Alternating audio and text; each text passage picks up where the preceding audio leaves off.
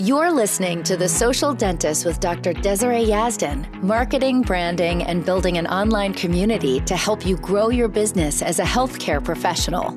Featured on the Emmy Award winning daytime talk show The Doctors and America's Business magazine Forbes, Dr. Yazdan gives you insight on how she's cracked the code to social media and how to use it as a way to make your business more profitable. And now, Dr. Yazdan.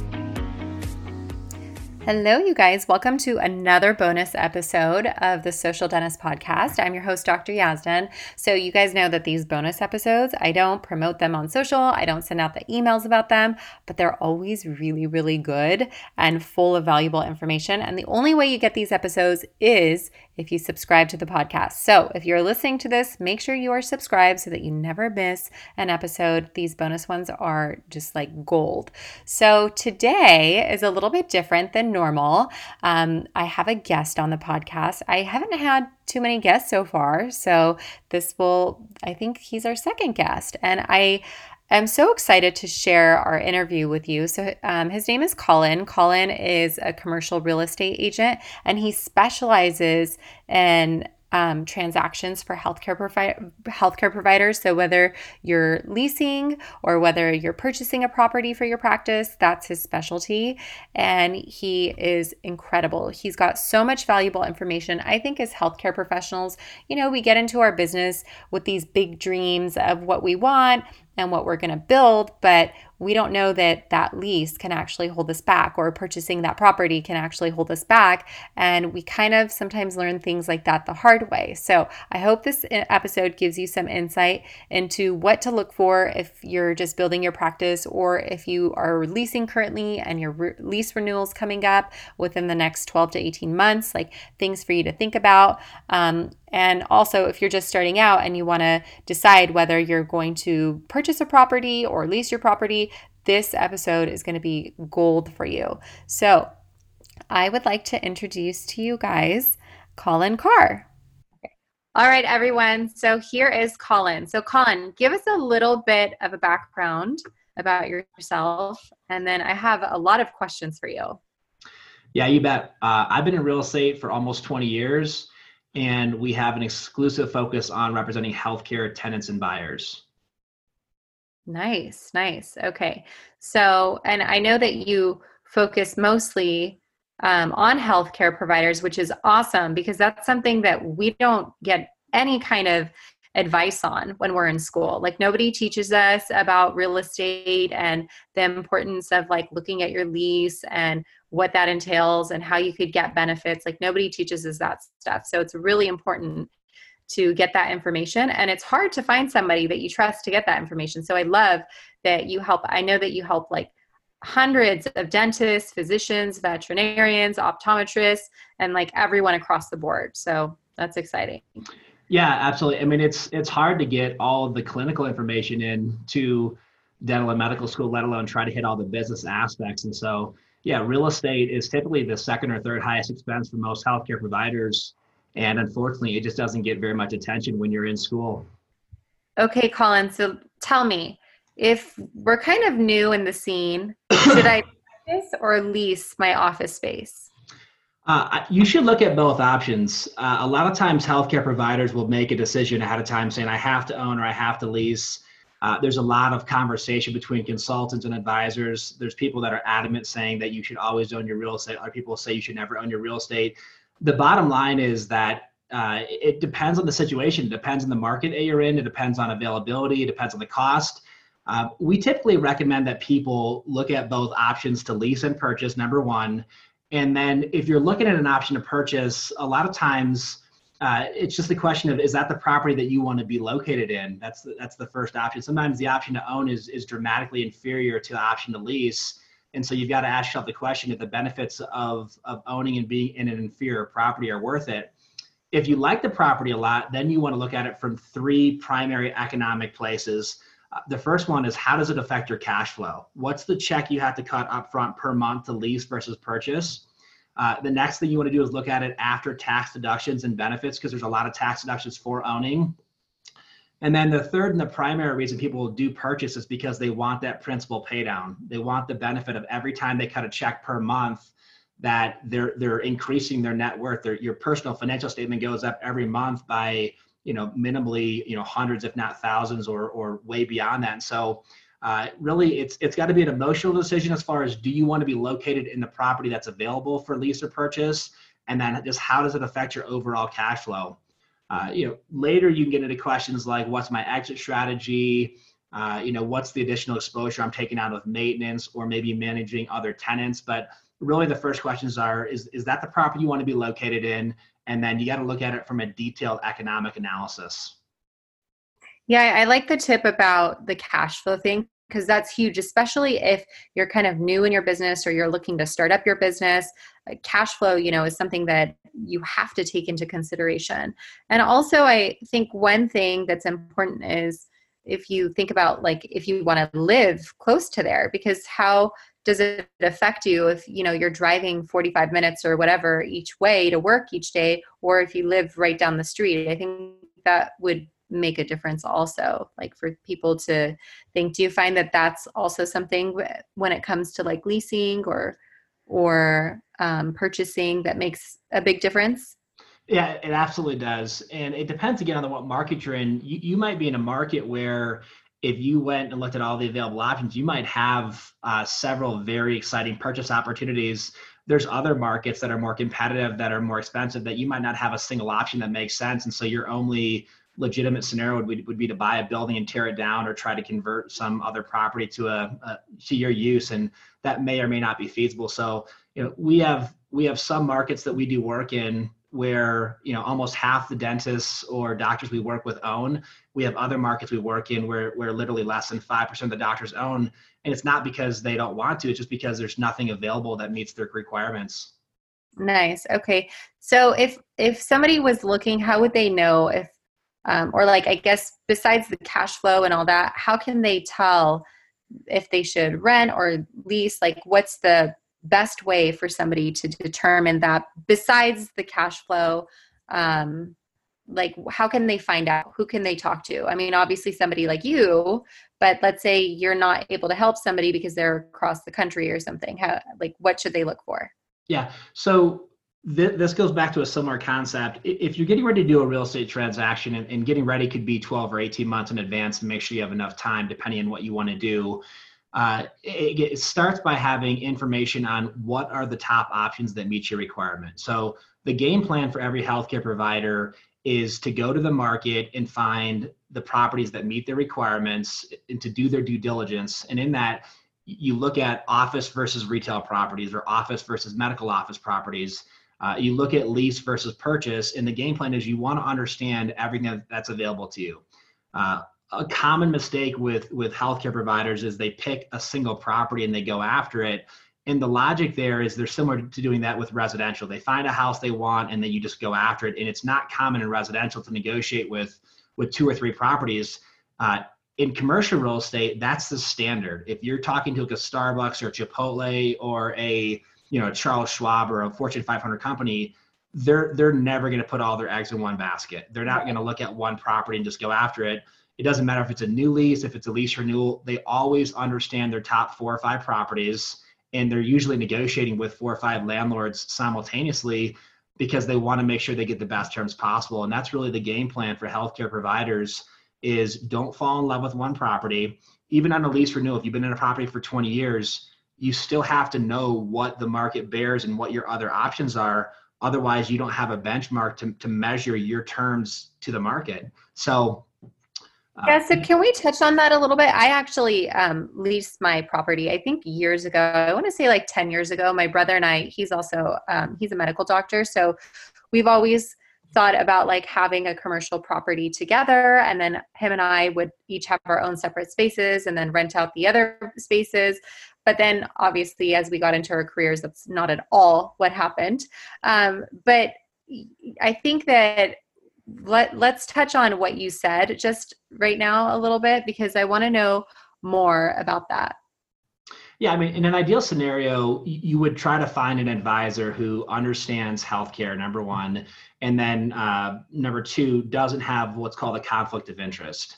Yeah. Uh, the obvious conflict of interest is, you know, you you you start working with a real estate agent or advisor and they start showing you properties and they've got listings where they have a fiduciary or legal obligation to the opposing party uh, in the same area you're looking, that becomes challenging. That's like asking somebody who's uh, suing you also to defend you. You just you, you don't do that. You got to have you got to have specialized representation without a conflict. So totally in an ideal scenario, you find you find a real estate agent that specializes in healthcare that doesn't have a conflict of interest that understands how to represent tenants and buyers, and then they spend literally dozens of hours doing due diligence, doing research, pre-qualifying properties, talking to landlords and listing agents. And then by the time you uh, get to the market with them you're going to spend hopefully an hour and a half two hours of your time looking at the top you know three to six properties. Again some markets there might be 20 properties and it takes hours to vet it down to the top five. Uh, other properties you might have to spend a significant amount of time uh, trying to find three or four options if it's a tight market. So uh, game plan though is that you hire someone who's qualified that you trust that's going to do the legwork for you and then they go to the market whittle it down, and then show you the top five, six properties. Nice. Okay, I like that. Um, I didn't do that, but that would have been nice to to think about. I know. I think my brother did actually. So, um, so I want to know more about like mistakes that practice owners make with their leases and kind of not just the mistakes but also how they could renegotiate their lease. Because i think what we feel like as healthcare professionals is okay we're going to sign this lease and these are the terms and it is what it is and there's no way that i can have anything changed. Like this just is kind of what it is right? So how can we like i didn't even know that we could renegotiate a lease until i want to say like three years ago and i was like oh like you know I, you can get benefits. You can't there are things you could do. Um, and that just came because we i have a friend who does a lot of commercial real estate and he was like like what is like no you you got to talk to them and do this. So i want you to go through it with us so that we can fully understand the process. Yeah we'll, we'll start with that one right there. That is probably the number one mistake healthcare providers make is they they don't think they have the ability to negotiate and they they take what landlords say as being final and so yeah. I mean, of course, a landlord's going to tell you you can't negotiate because if you believe them and you don't push back, then it, they just made tens or hundreds of thousands of dollars more than they would have if you knew what you're doing. And right. so that's very common on not only new deals, but it's common on lease renewals. And again, most people don't realize this lease renewals are the number one transaction in all of commercial real estate. For every new office or new location you see show up, you know, there's probably 20 to 30 lease renewals happening where the tenants are in the building that they want to be in, they want to stay in their space, and they have to renegotiate. So landlords are masters at telling you no one's paying less than you're paying. You can't have an agent represent you. Uh, we don't give concessions on renewals. And all that's completely false. And you say, well, why would they do that? It's because they're interested in making as much money as possible. And if you bite off on that, then again, they just they just saved themselves or made tens to hundreds of thousands of dollars more. Right. And people don't think it, they don't, they don't see it as that much. But if you think about it, again, California, they do, you know, uh, per square foot per month. A lot of markets, they do per square foot per year. But you take a slight difference um, of a couple of dollars a square foot, you know, whether it's monthly times 12 or annually, you, you multiply that by a couple thousand square feet and you get, you know, six, eight, ten, twelve thousand dollars a year. And then you times that by 10 years, and all of a sudden you've got a hundred, two hundred thousand dollar mistake that you made because you're overpaying. And then and then you factor that through profitability you know you, you bill a dollar you don't keep a dollar you bill a dollar you keep 25 cents or 35 cents. So um, the, the bottom line there is you, you've got to go into the negotiation uh, understanding that you do have options that it is negotiable. And one of the best benchmarks that you can use when you're looking at a negotiation and, and typically with the help of someone who knows what they're doing is what is it going to cost the landlord if the space goes vacant? And then what are they going to give the next tenant that shows up?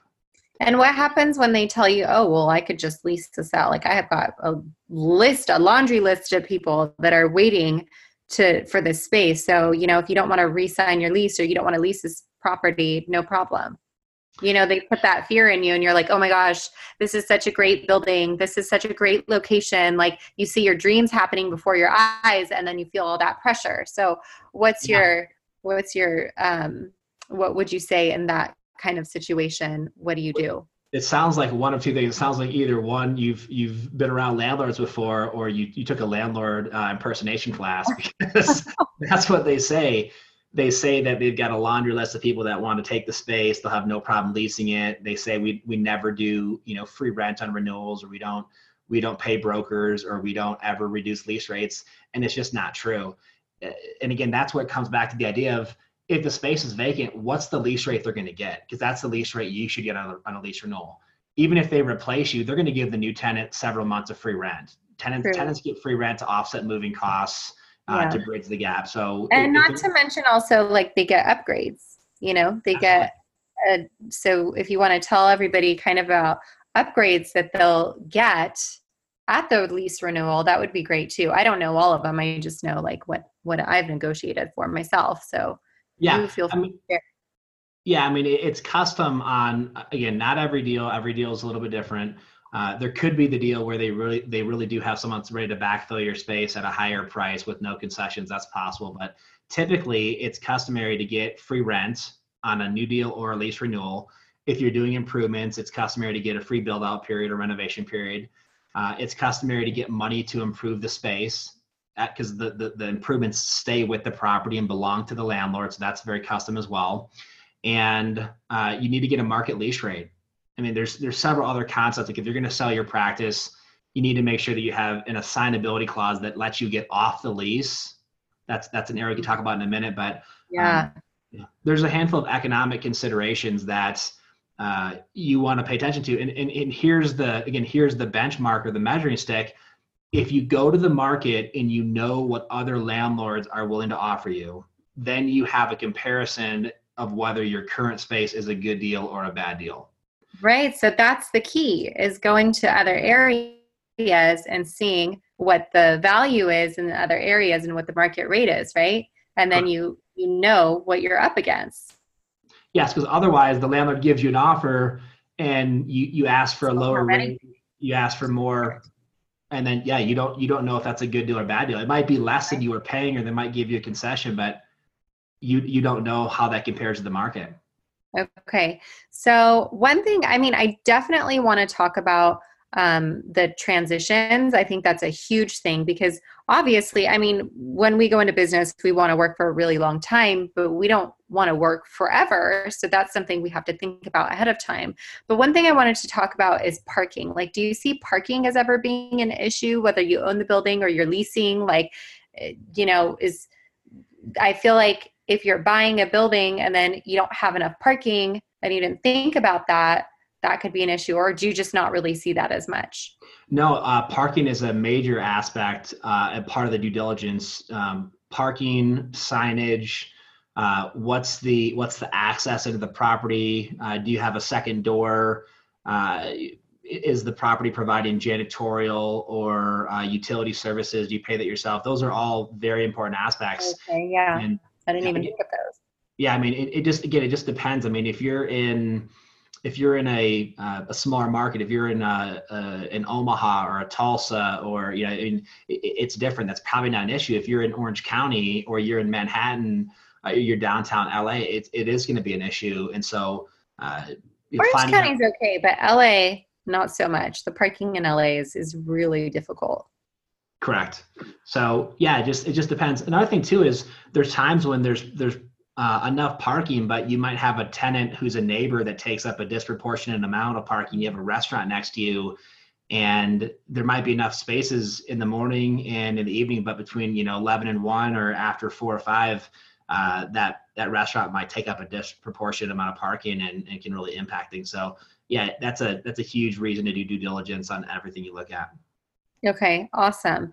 Okay, so let's talk about um, like the practice transition portion because that's something I think when we're getting into business, all we ever think about is our dream of building this amazing business and like what our goals are and what our plans are. And then we don't think of the aftermath of, well, you know what, maybe in 25 years or less or more, or whatever, um, I'm going to want to sell this place. So, what are like the limitations of that? What do you want to look out for?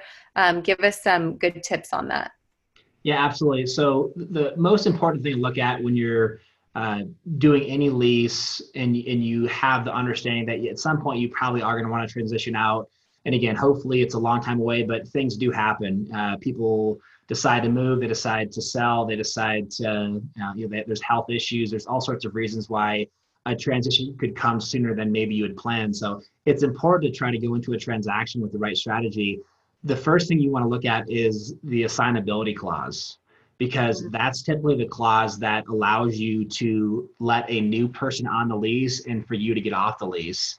And uh, a lot of people will look in their lease and they'll see that yes, there is an assignability clause, or they'll ask for one, and the landlord will say yes. But a lot of times the language is not sufficient. So just having the clause in your lease doesn't necessarily mean that you're safe or in good shape. And, and what I mean by that is a lot of assignability clauses will say that you can let a new tenant on the lease, uh, but it doesn't say that you can get off the lease. And so that's a big issue. If you have seven or eight years left in the lease and you have to be a personal guarantor for seven years, I mean, that's like selling your house and then guaranteeing the new buyer's mortgage. I mean, legally, you're not supposed to set foot on the property in the practice. You can't contact the patient. So you can't find yourself in a scenario where you're a guarantee or guarantor, excuse me, um, for another person's lease. Other times it'll say that they'll let you out of the lease uh, if you have equal or if the buyer has equal or greater financial strength and maybe the buyer does if it's a larger group or if it's somebody who's strong financially but if you end up being a 60 year old doctor selling to a 30 year old doctor the chances of them having better financials than you are pretty minimal right, and so yeah. yeah so there's just there, there's specific and that's a huge thing to think about because you know you're you're building out this business and you're like oh yeah everything's great and maybe you can sell it for a really good amount because you've built it for all these years, right? If you're 60, 65, 70, whatever, and you've been in practice for 40 years, but then your lease is what's holding you back from being able to really actually transition that practice. And that that's a big deal. Absolutely. So long story short, there just there's just specific language you need to make sure is in the assignability clause that mm-hmm. allows you to get out of the lease, allows the new buyer to get on the lease and there's a, a, a very specific strategy that you want to go after with that language. Okay. Do you want to share some of that language with us for? Yeah absolutely. So one of the things that that we uh, push for is uh, is if the buyer can qualify for financing from a lender that's a recognized you know lender national institution et cetera you know that lender's willingness to loan on the practice should show the, the buyer's credit worthiness and so there's language around the buyer qualifying for a loan from a nationally recognized lender uh, and other concepts like that, which would indicate the buyer's credit worthy. And so, you know, you, you don't have to have a quote greater or equal net worth as the seller. There's other indicators which uh, would make the buyer worthy of the landlord accepting them as the sole tenant. Okay, awesome. Very important to look for. Okay, so now that we got that stuff under wraps, let's talk about a couple more mistakes practice owners make with their leases because I think that um, you know we don't really know what we're doing in this field if, if to be quite honest. Like i said we didn't learn about it. We don't really know about it. And oftentimes we learn the hard way. We learn through our mistakes. So if you could just help us out with some of those mistakes so that we can avoid them going into this in the first place that would be good. I know we touched on one earlier but let's let's touch on a few more absolutely so another really common mistake that healthcare providers make is that they uh, gauge uh, market information or market knowledge based upon what their friends or colleagues tell them. And so you get buildings that oftentimes have multiple healthcare providers, uh, you know, couple of dentists, couple of physicians, you know, physical therapists, et cetera, and they talk to each other, which is great. Uh, but they'll say, you know, what did you get on your lease renewal, or what did you get when you came in the building? And that person will tell them, and the problem with that is that doesn't mean that person got a good deal or they had any clue what they are doing or they were properly represented. And so uh, what you end up getting is information from somebody who's potentially well meaning, but it's very likely they got a very average or below average deal. And so uh, like we've had scenarios where, you know, we had a situation where we are doing a lease renewal for a doctor in a building and he had four other dentists on the same floor uh, all specialists. And uh, he was a GP and, and was friends with them, referral sources with them, etc. And we were looking at his lease and we're, you know, he was paying $30 a square foot per year. And we asked him, you know, uh, how, did you get to this number and, and, and what are you what are you doing at this lease rate and, and how did you renew your last lease at this at this rate? And he said well i'm friends with all the doctors on this floor. Uh, all of us share information. We're all paying the same thing. And you know the landlord doesn't give tenant improvement allowance on renewals. They don't give free rent etc and so I, I know it's a fair deal because we're all paying the same thing. And and we told him we had just put a brand new tenant on the first floor at $21 a square foot with huge concession. oh and so oh my gosh. So what what happened yeah, so I mean, you, you take nine dollars a square foot times twenty five hundred yeah. square feet. It's a couple hundred thousand dollars. Right. So yeah. We, I just said, listen, I, I get the logic behind it, but you are measuring a good or bad deal against terrible deals, and so you you matched up perfectly with them, but it was a terrible deal. So uh, in that scenario, the landlord knew that we understood the market. We had other viable options that were legitimate posture for us. And so we ended up reducing his rent dramatically and got him, you know, six figures in concessions. Awesome. And and then we went and did, did, the same thing, same thing for the other four tenants. Um, oh, that's great. Yeah. So I, I guess that landlord was probably so mad that you were in the building, like literally. He's you know, like, got me one tenant, but then you reduce the rate of the four other guys. But it's, you know, it is what it is. Yeah, it's it's a scenario where the, the landlords in those in those situations, the landlords know eventually if a sophisticated tenant comes along, they're going to get had. I mean, For but sure. again, their game plan is they they're going to ride that wave as long as they possibly can. And, For sure. What do you say if, like, let's say that everyone who's been in the building has been there and for 20, 30 years, and there's really no vacancies? Like, what? And then there's there's one guy coming in and it's not really fair market value like how does that work out? Because i i know there's a lot of older medical buildings and like our, my surrounding areas in orange county and la where they're older and the doctors that have been there have literally been there since the beginning. And so like if you were to try to go in and renegotiate a lease they'd be like no heck no. Yeah so again it comes down to this uh, if they were to move out, let's say that let's say that they were to find a building they wanted to purchase. Maybe they weren't going to go move and lease another space and do a lateral move because there wasn't a reason. But if you found them an option to purchase where the effective cost of them owning that building after they bought the building and paid for a brand new build out was was equal or less than the, the effective cost of leasing, that's a super compelling reason to look at a purchase. And yeah. all of a sudden, if you have that as a viable option for the doctor, which again, that goes back to the key of posture, it has to be a viable option. You have to have more than one scenario available to you. Then the landlord's faced with if this person does move out, I'm not going to be able to overcharge a new tenant with with a bogus lease rate just because they've right. been there because they're not going to pay above market. They're going to pay a fair market value. Mm-hmm. And so that becomes the plumb line. And then what's it cost to release space? How much tenant improvements do I have to give them to get the space upgraded? How much free rent will I give them? Yeah. What's the cost of a new lease with attorneys versus a two or three page lease amendment? And so that's the game that's being played is the landlords are assuming that you don't know better, you're not going to move. And so they're going to push you around, even if they do it with a smile on their face and, you know, and they, you know, they send you a Christmas card, it, they're still playing the game of, I have the upper hand if people hire professional representation uh, that understands the game and, and is, has a dedicated game plan exclusive to your needs and your requirement, and they can get you other viable options, they can create that posture and level the playing field. And that allows you to attain terms that would be similar to a new tenant, which usually are way better than you have right now. And so that essentially is the commercial real estate game. And if you look at again, you, you just pick pick some retailers. You pick, you know, like a like a, a, a Starbucks or Chipotle or a, a Chick Fil A, or you get an office users like a, a Charles Schwab or a Fortune 500 company, they're not going to accept uh, a lease rate that's not market. They do their due diligence, they hire professional representation, and and they get the fair terms. And so the landlord knows if it's a if it's a national tenant, they don't play that game with them because they know that they know better. When it's right. an individual doctor, they're going to assume they don't have a clue. Oh and they're going to push them around. Well, and in all fairness, we usually don't have a clue, right? So, yeah. So I guess the the main goal is hire professional representation to help you because I think something that happens up front, and I see this with um, even like systems in the workplace where let's say you have consent forms or let's say you're hiring people and you don't speak to an attorney and get an associate contract and you just oh i'm just going to do it this way and i know what i'm doing and i'm a smart person. And and and you know as physicians like they are smart. We are smart. We went to a lot of school but not for stuff like this.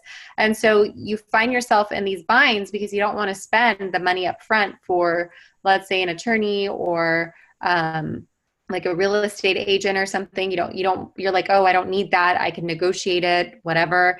And then you find out later the hard way like you know what if i had just spent that money up front i would have been saving so much more on the back end of this right? We don't realize that until it's an issue. So that's something that i'm a big advocate for is hiring somebody who's an expert in the field to help you. Absolutely. I mean and and you hit two good points. I mean attorneys and real estate agents uh, you know you're about to sign a document that's worth minimum hundreds of thousands of dollars, could be worth a million or two million dollars. I mean, you can have a really good attorney review that document for, you know, a couple thousand dollars, whether that's two thousand, three thousand, four thousand, depends on how complex it is. But you think about that as an insurance policy, again, I mean, it's, yeah. that's like saying you're going to buy a million dollar house and you're not going to have insurance on it. You, you can't afford to do that because if, if it does go down wrong, you know, you're in really bad shape. So uh, we, we tell every client never never never diy never do it yourself when it comes to legal documents. Just pay an attorney a couple thousand dollars. If it's an amendment and a renewal it might be literally a couple hundred bucks and that's that's a phenomenal insurance policy. And then let me hit the point you just made about about real estate because that that's actually one of the other mistakes i was going to say is there's a misnomer that if you hire an agent that you pay the agent and that's true if you're the if you're the landlord or the seller, but tenants and buyers don't pay their agents. Like right. if you want to buy a house, it's the seller who has a commission set aside for both their listing agent and the buyer's agent, and they split it. Right. If you go to the market by yourself without an agent, whether it's residential or commercial, the listing agent gets a double commission and and landlords are are famous for telling people if you don't have an agent i'll give you a better deal. And again they're just it's a flat out lie. They're literally yeah. just pocketing that money or their agent gets two commissions so right, because that person's working really for them. You don't have someone advocating for you. Correct. Right. Correct. yeah and so, so if, if you're a landlord or a seller and you decide to do your own real estate that's different because you determine the fees. But if you're a tenant or a buyer you're a healthcare provider and you go look at properties, you're not setting the commission structure. It's already set. It's already in place. And so if you go to a property or do a deal yourself, whether it's a renewal or a new deal, the idea that you're saving money is is not true. The the landlord either pockets that money or the listing agent gets a double commission. So um, that's another common mistake is is you don't save money by not having an agent, and then that's not even a consideration of the fact that you're probably going to get a much uh, a much inferior deal. It's you don't have the market information and the intel, so you you end up losing twice. You end up missing out on representation that would have been free, and then you end up negotiating a worse deal. And then not only that, but like what we talked about earlier is um, you're not set up for the long run. You're not set up for the transition.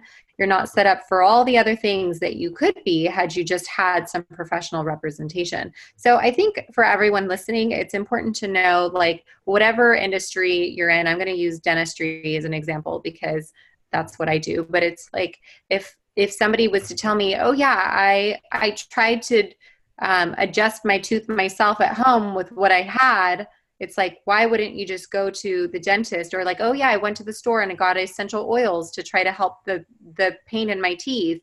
It's like no but if you actually just go to the professional like we understand when our patients tell us that like why wouldn't you just go to the professional right? But then we do the same thing when it comes to this type of stuff. So i think it's really important to know what you're getting yourself into. And the only way you'll really know is by investing in or not even always investing up front like how you said with the real estate agents like you're not actually investing up front but making that uh, time investment and finding somebody to represent you. And that way you don't have to worry about getting burned twice i guess. That you just you know put have your own representation. I think that's so important.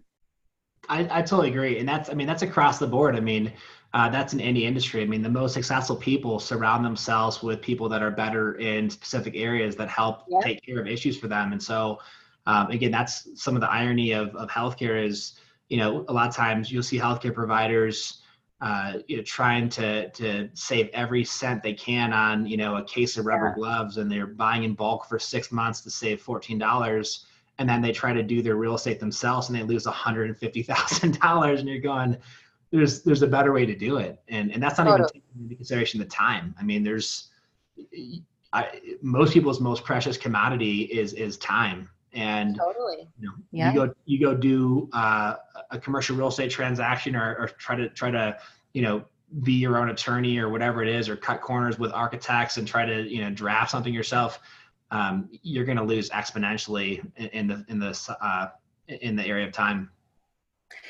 so i love everything you've given us i think you've You've given so much valuable info, so many gold nuggets that people can take away from. And I think we got the big message across. So I want to know where people can find you. If somebody wants to reach out to you, if they have more questions, how can they find you?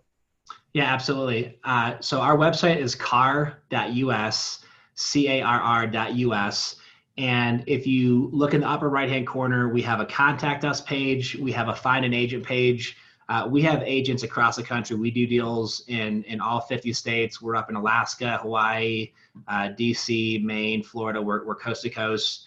Um, we represent a couple thousand healthcare providers per year, so it, it's it's our it's our only focus, our only business. So you can connect with an agent locally. Uh, also, we offer uh, everyone who contacts us a free lease or purchase evaluation, and there's a link for that too if you want to know, uh, it doesn't even matter if your lease is not for five or 10 years. If you just want to know, hey, how does my current terms compare to the market? Um, we'll take your lease, we'll do the due diligence, we'll give you a detailed report. And if you're looking at selling, that tells you the right time frame to negotiate or what you should do. If you're looking at a lease renewal, if you're looking at I want to buy a building, it gives you all the fundamentals of what you need to know when you get ready to approach that next transaction. And there's a link for people to access that as well if they'd like. Awesome. Um, I'm like really big on social media, and I know that you have an Instagram, but are you guys active on it or not so much? Uh, we are. Yep. We are. Uh, Instagram, Facebook, LinkedIn, etc. Yep. Awesome. Okay, so you know what? I'll just link to all of those in the show notes as well. So if you guys want more information, um, he gave you the website. It's carr.us, C A R R. But I'm also going to link everything in the show notes so you guys can get more info. All right. Well, thank you so much, Colin. It was a pleasure to talk to you. And I hope that I am assuming you're going to be getting lots of questions because this is a really good episode, lots of gold nuggets, and something that's definitely not my expertise. So thank you for coming in here and serving my audience with that info. Yeah, I really appreciate it. And we are more than happy to get uh, healthcare providers the information they need to make the, the most of their next transaction. Thank you for listening to The Social Dentist with Dr. Desiree Yazdan. Download your free Instagram guide for healthcare professionals at www.dryazdan.com forward slash Instagram guide. If you'd like to reach out to Dr. Yazdan, you can do so on Instagram at Dr. Yazdan. That's D R Y A Z D A N. Till next time.